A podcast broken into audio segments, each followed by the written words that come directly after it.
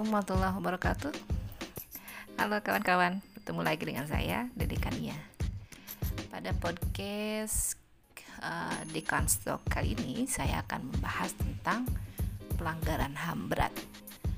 Setidaknya ada tiga hal yang akan saya bahas Mulai dari definisi, kemudian jenis-jenis pelanggaran HAM berat dan prinsip yang berlaku dalam penegakan hukum terhadap pelanggaran HAM berat. Oke, kita lihat dari definisinya. Apa sih yang dimaksud dengan pelanggaran HAM berat?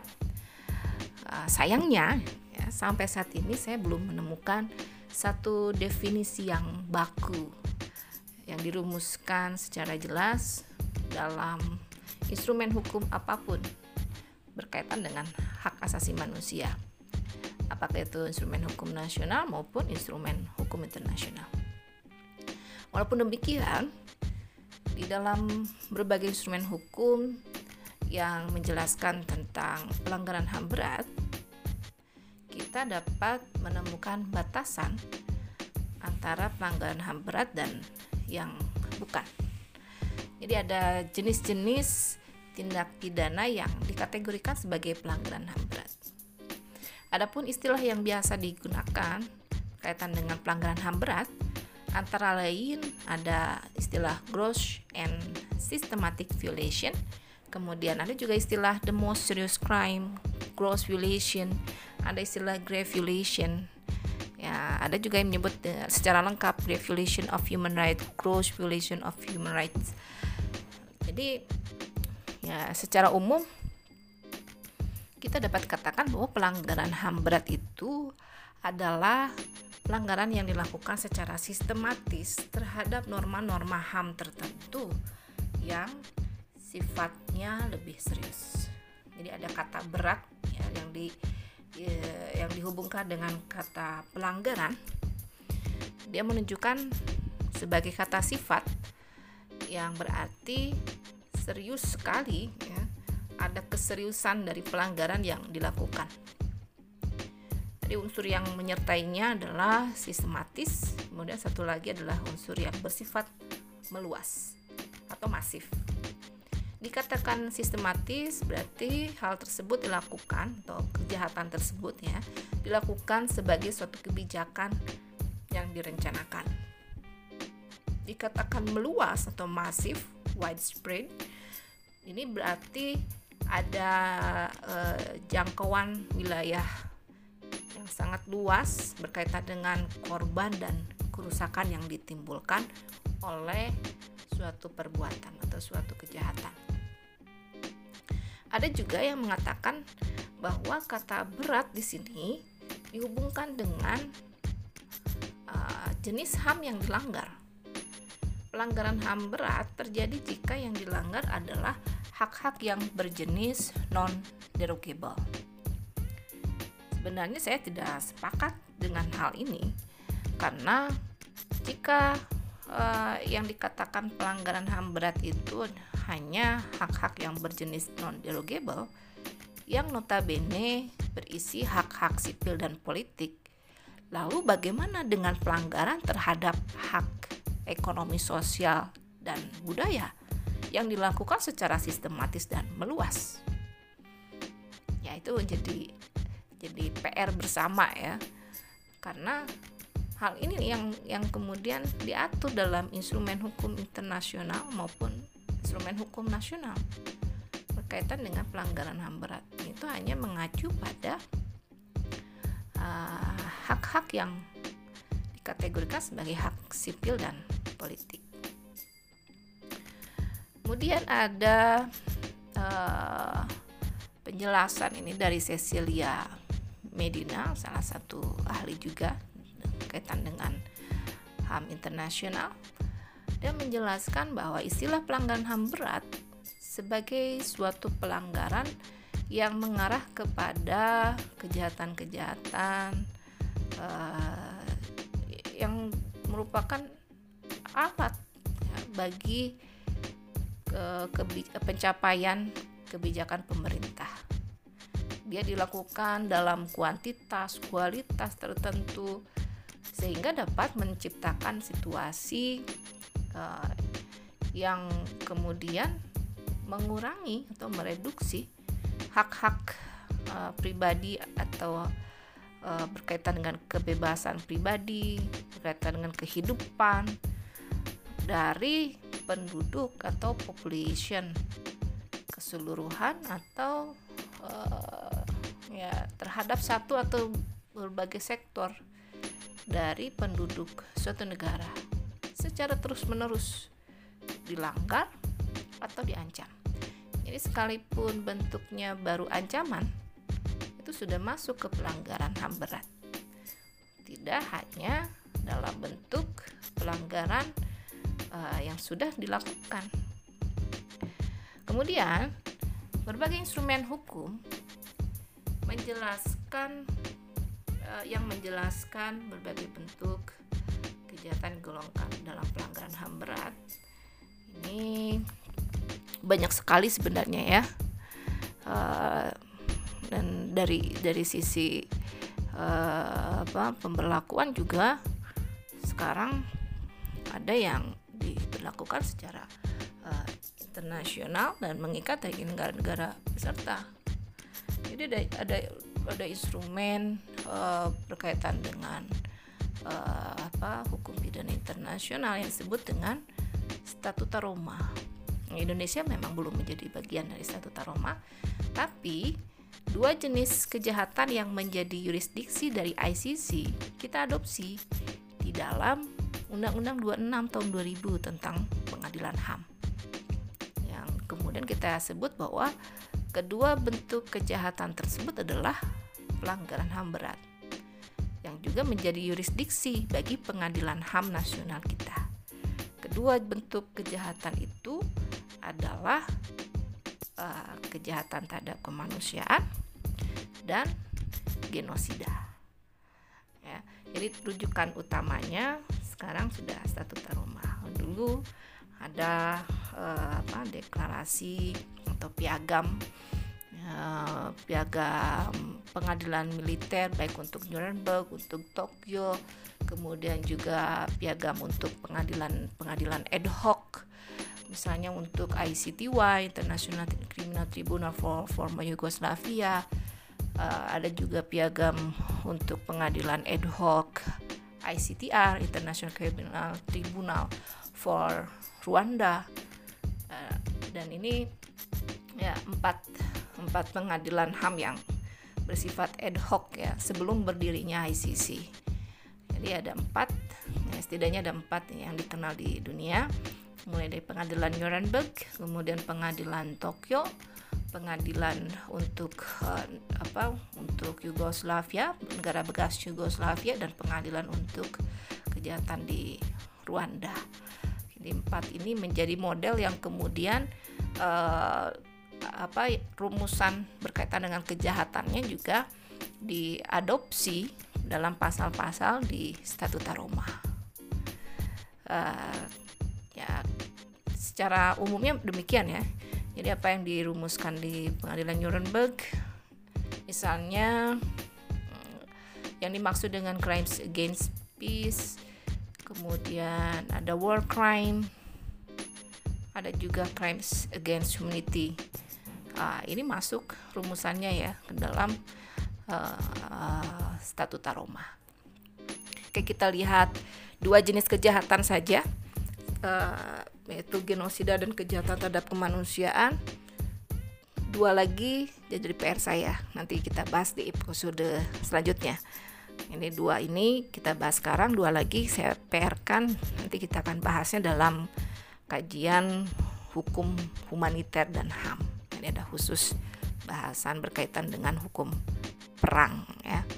Karena empat kejahatan itu kan mulai kejahatan ke kemanusiaan kedua adalah genosida kemudian ada agresi ada war crime. Jadi empat kejahatan yang menjadi yurisdiksi ICC kita sekalipun Indonesia bukan negara peserta dari ICC kita mengadopsi dua lumayan lah ya kita sudah adopsi dua dua lagi kita tidak adopsi walaupun ini juga karena keterbatasan yurisdiksi ya penegakan hukum HAM kita jalan di tempat akhirnya. Oke, kita lanjutkan dulu. Uh, nanti untuk uh, pembahasan tentang pengadilan HAM ya itu harus terpisah lagi karena banyak juga itu pasal-pasal yang harus kita bahas ya. Yang pertama yang kan saya jelaskan ini berkaitan dengan kejahatan genosida. Kata genosida sendiri ini pertama kali digunakan oleh Raphael Lemkin. Dia adalah ahli hukum asal Polandia di tahun 1944 dalam bukunya Axis Rule in Occupied Europe dia menjelaskan tentang istilah genosida. Istilah ini berasal dari kata uh, dalam bahasa Yunani yaitu genus yang artinya ras, bangsa atau rakyat. Kemudian kata side dalam bahasa Latin caedere itu artinya adalah pembunuhan. Jadi kalau ada kata side ya kalau dalam bahasa Inggris side itu pembunuhan, homicide ya itu pembunuhan.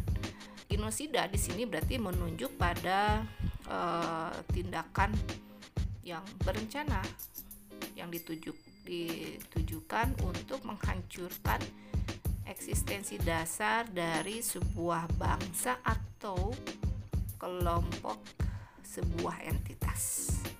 Apakah itu ras, ya, bangsa atau kelompok berdasarkan yang lainnya. Tapi yang terutama yang yang memang mendasari keluarnya kata genosida ini itu tindakan atau kejahatannya adalah kejahatan terhadap ras dan bangsa ada uh, misalnya kejadian uh, di Turki ya pembunuhan kaum uh, bangsa Armenia kemudian juga rujukan Eropa itu adalah apa yang dilakukan oleh Nazi Jerman terhadap bangsa Yahudi. Dan ya kita juga harus fair ya merujuk apa yang dilakukan oleh bangsa kulit putih misalnya terhadap bangsa kulit hitam.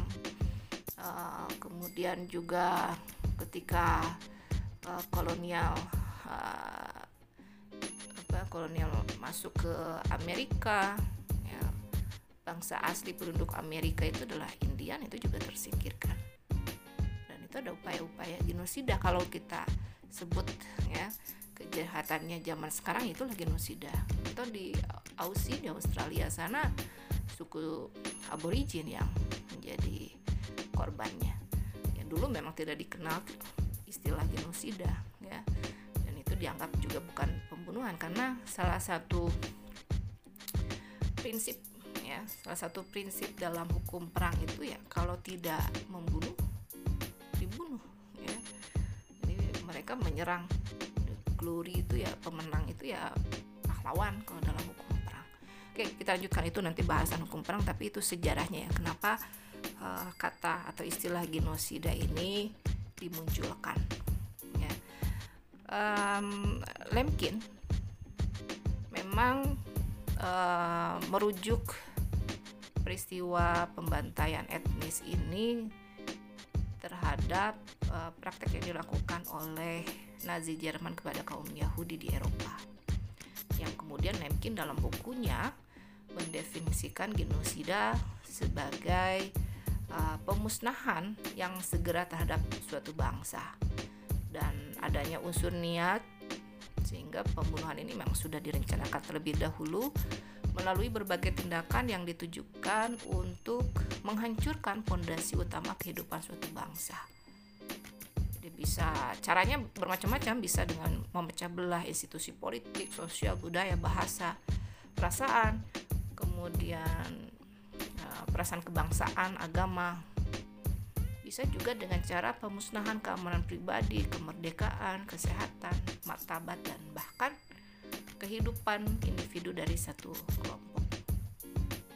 Konsep genosida ini kemudian diterima secara formal dalam instrumen hukum ketika dimasukkan ke piagam Nuremberg. Piagam ini menjadi dasar penuntutan dan penghukuman mereka yang dianggap penjahat dalam Perang Dunia Kedua yaitu untuk kejahatan Nazi Jerman. Menurut konvensi eh, pencegahan dan penghukuman genosida ditetapkan di tahun 1948, genosida ini mengutip juga sandarannya tetap ke pendapatnya Lemkin ya. Uh, diartikan sebagai tindakan dengan kehendak menghancurkan sebagian atau keseluruhan kelompok suatu bangsa, etnis, ras atau agama atas salah satu dari lima tindakan berikut, yaitu uh, membunuh anggota kelompok, menyebabkan cacat tubuh atau mental yang serius terhadap anggota kelompok. Yang ketiga, secara sengaja dan terencana mengkondisikan hidup kelompok ke arah kehancuran secara keseluruhan atau sebagian. Keempat, memaksakan langkah-langkah yang yang ditujukan untuk mencegah kelahiran dalam kelompok tersebut. Dan yang kelima, memindahkan secara paksa anak-anak dari suatu kelompok ke kelompok lain. Kelompok bangsa uh, yang dimaksud uh, di dalam uh, apa genosida artinya adalah sekumpulan individu yang memiliki identitas berbeda dan identitasnya ditetapkan melalui suatu tanah air bersama dari bangsa atau asal-usul bangsa. Sedangkan kelompok ras berarti sekumpulan individu yang identitasnya ditetapkan melalui sifat-sifat atau ciri-ciri fisik secara turun temurun. Ini ada beda, ada perbedaan yang sangat jelas ya kelompok bangsa kemudian sedangkan ras ini dilihat dari dari genetis ya keturunan genetis secara fisik ya kalau bangsa itu berarti uh, sekelompok orang yang menempati satu wilayah kemudian dia uh, diri bersama-sama menjadi bagian dari bangsa tersebut menguasai suatu wilayah kemudian ada penguasanya di situ Kemudian ada kelompok etnis. Dia merujuk pada kumpulan individu yang memiliki satu bahasa bersama serta tradisi atau kebudayaan yang turun temurun serta adanya satu kewarisan uh, satu warisan bersama.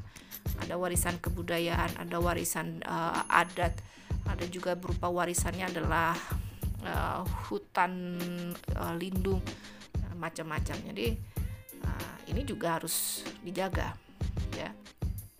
Sedangkan kelompok agama ya berarti adalah sekumpulan individu yang identitasnya ditetapkan melalui keyakinan-keyakinan agama, ajaran, ibadah atau ritual-ritual bersama. Ini uh, apa berbeda satu sama lain tapi ya kalau salah satu uh, apa upaya-upaya pembunuhan, upaya penghabisan sebagian atau seluruh dari empat jenis entitas ini ya, ya ini adalah disebut dengan genosida. Ya. Uh, kemudian um, ya kita lihat di ICTY dan ACTR ternyata dua pengadilan ini juga mengatur tentang kejahatan genosida. Jadi yurisdiksi ICTY dan ACTR itu meliputi genosida juga ya, bukan hanya berkaitan dengan kejahatan terhadap kemanusiaan dan uh, kalau ICTY juga ada war crimes-nya. Di antara di antaranya diatur di dalam ICTR uh, di pengadilan ini, ya, pengadilan ICTR International Criminal Tribunal for Rwanda, dia menghak, menghukum Jean Paul Akayesu atas keterlibatannya pada pembantaian setidaknya 2000 anggota suku Tutsi di Tabah, Rwanda. Banyak sekali ya korbannya. Um, ya kedua pengadilan tersebut ini juga memberikan penafsiran atas unsur-unsur kejahatan genosida. Misalnya dalam menjelaskan klausul dengan maksud ini diartikan bahwa adanya maksud tertentu secara spesifik di mana pelaku ini harus memiliki maksud untuk melakukan pemusnahan sebagian atau seluruhnya salah satu dari keempat kelompok yang dilindungi. Ini berarti dengan maksud berarti ada uh, bentuk perencanaan yang sudah ditetapkan sebelumnya. Genosida ini juga ditetapkan menjadi salah satu yurisdiksi dalam satu Roma 1998. Definisi uh, genosida dalam satu Roma ini merujuk secara umum pada konvensi genosida, kemudian kepada piagam uh, piagam dari pengadilan-pengadilan ad hoc ya.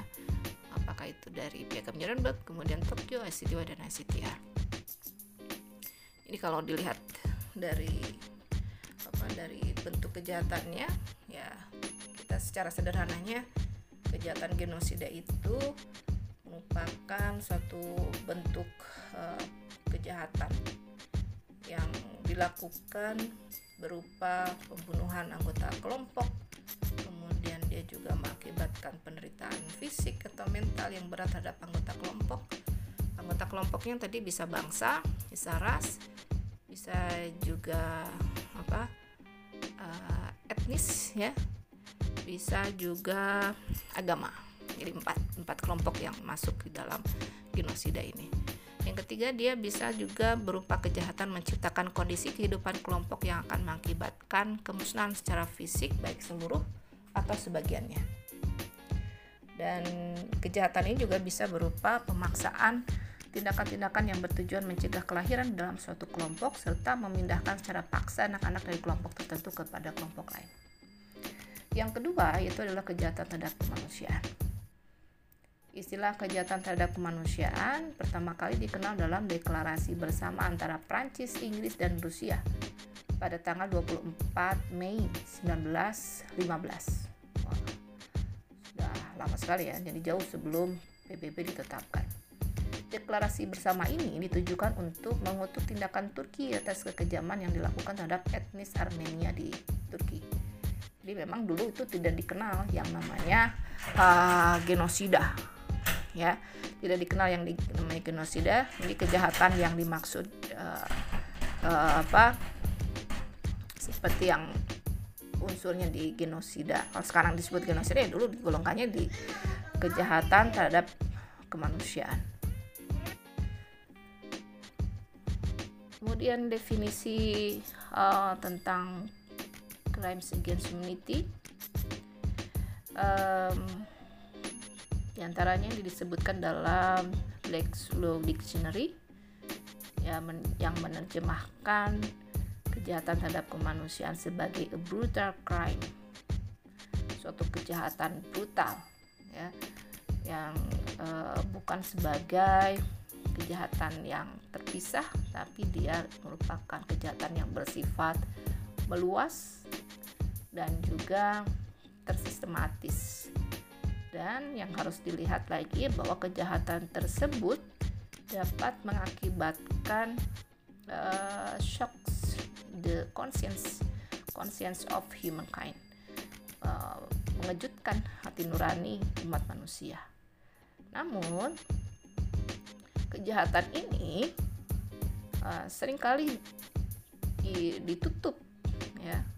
Karena adanya campur tangan dari pejabat pemerintah atau dari uh, penguasa yang sedang memimpin suatu wilayah atau suatu negara.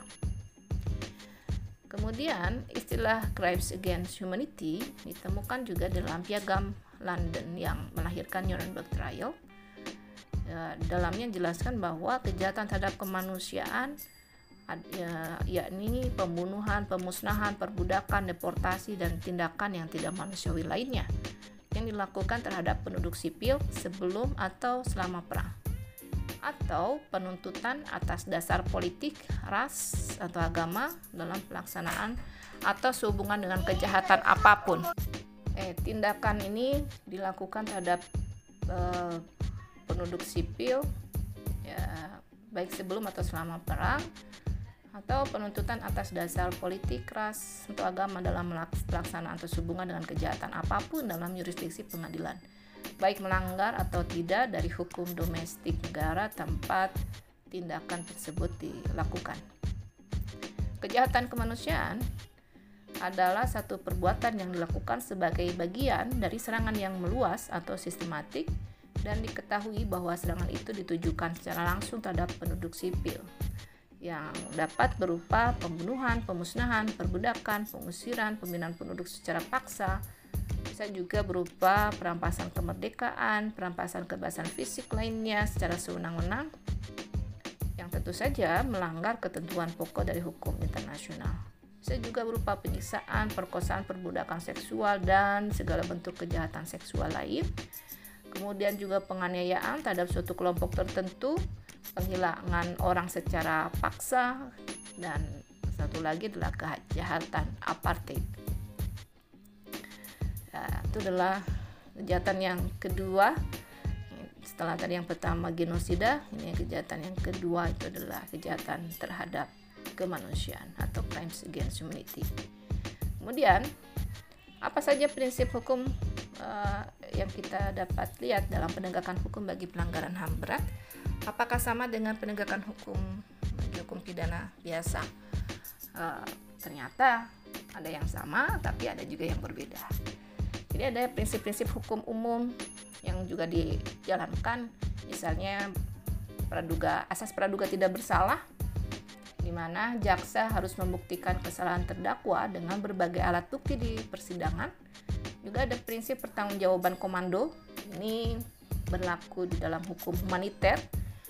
seorang komandan uh, dapat dimintai pertanggungjawaban atas perbuatan pidana baik yang dilakukan secara langsung baik commission ya, atau berupa perintah kepada bawahannya atau dia uh, melakukannya secara by omission berupa pembiaran. Dia mengetahui anak buahnya melakukan suatu pelanggaran kejahatan tapi dia membiarkan perbuatan itu dilakukan. Nah itu sudah termasuk uh, kejahatan ya by omission.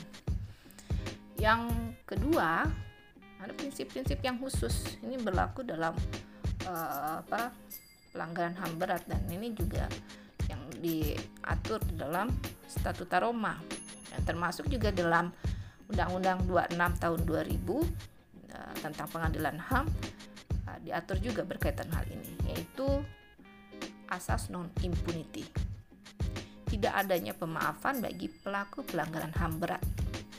Sehingga seorang pelaku pelanggaran HAM berat ini tidak bisa berdalih di balik prinsip non retroaktif kejahatan yang dilakukan di masa lalu pun sebelum satu instrumen hukum ditetapkan ini tetap dapat dijangkau walaupun upaya hukumnya nanti berbeda memang. Tidak dengan upaya hukum biasa tapi ada upaya hukum yang luar biasa melalui jalur-jalur uh, politik atau jalur diplomasi yang harus dijalankan sebelum uh, masuk ke uh, wilayah atau yurisdiksi dari pengadilan berupa penuntutan dan proses peradilan. Um, hal ini ya kemudian menimbulkan pengecualian lainnya yaitu berupa um, asas pengecualian terhadap asas nebis in idem. Uh, ya, sekalipun suatu kejahatan misalnya sudah diadili di uh, suatu negara melalui pengadilan domestik ketika dianggap oleh Mahkamah Pidana Internasional oleh ICC itu pengadilannya itu tidak unable dan unwilling itu dapat diadili kembali di ICC ya. Ini menariknya ya. Jadi ada pengecualian pengecualian yang berlaku bagi pelanggaran HAM e, berat supaya e, rasa keadilan bagi korban, bagi masyarakat ini terlindungi. Jadi yang paling utama yang diberlakukan adalah asas non impunity. Siapa pun yang melakukannya, kapan pun dilakukannya, sepanjang kejahatan itu tergolong dalam uh, pelanggaran ham berat ya harus diadili. Oke, okay? uh, itu dulu yang uh, dapat saya sampaikan berkaitan dengan pelanggaran ham berat. Ya, banyak sekali buku-buku yang bagus nih berkaitan uh, dapat dijadikan rujukan untuk dibaca berkaitan dengan pelanggaran HAM berat. Misalnya buku dari Robertson ya Jeffrey uh, Jeffrey Robertson kejahatan terhadap kemanusiaan itu juga sangat bagus. Nanti suatu saat kita akan uh, bahas ini. Saya akan kasih review terhadap buku tersebut bab per babnya karena ini uh, sangat bagus sekali ya bahasannya. Oke, uh, sampai jumpa di episode podcast Dekan Talk uh, berikutnya. Stay safe, stay healthy. Uh, see you. Bye bye. Assalamualaikum warahmatullahi wabarakatuh.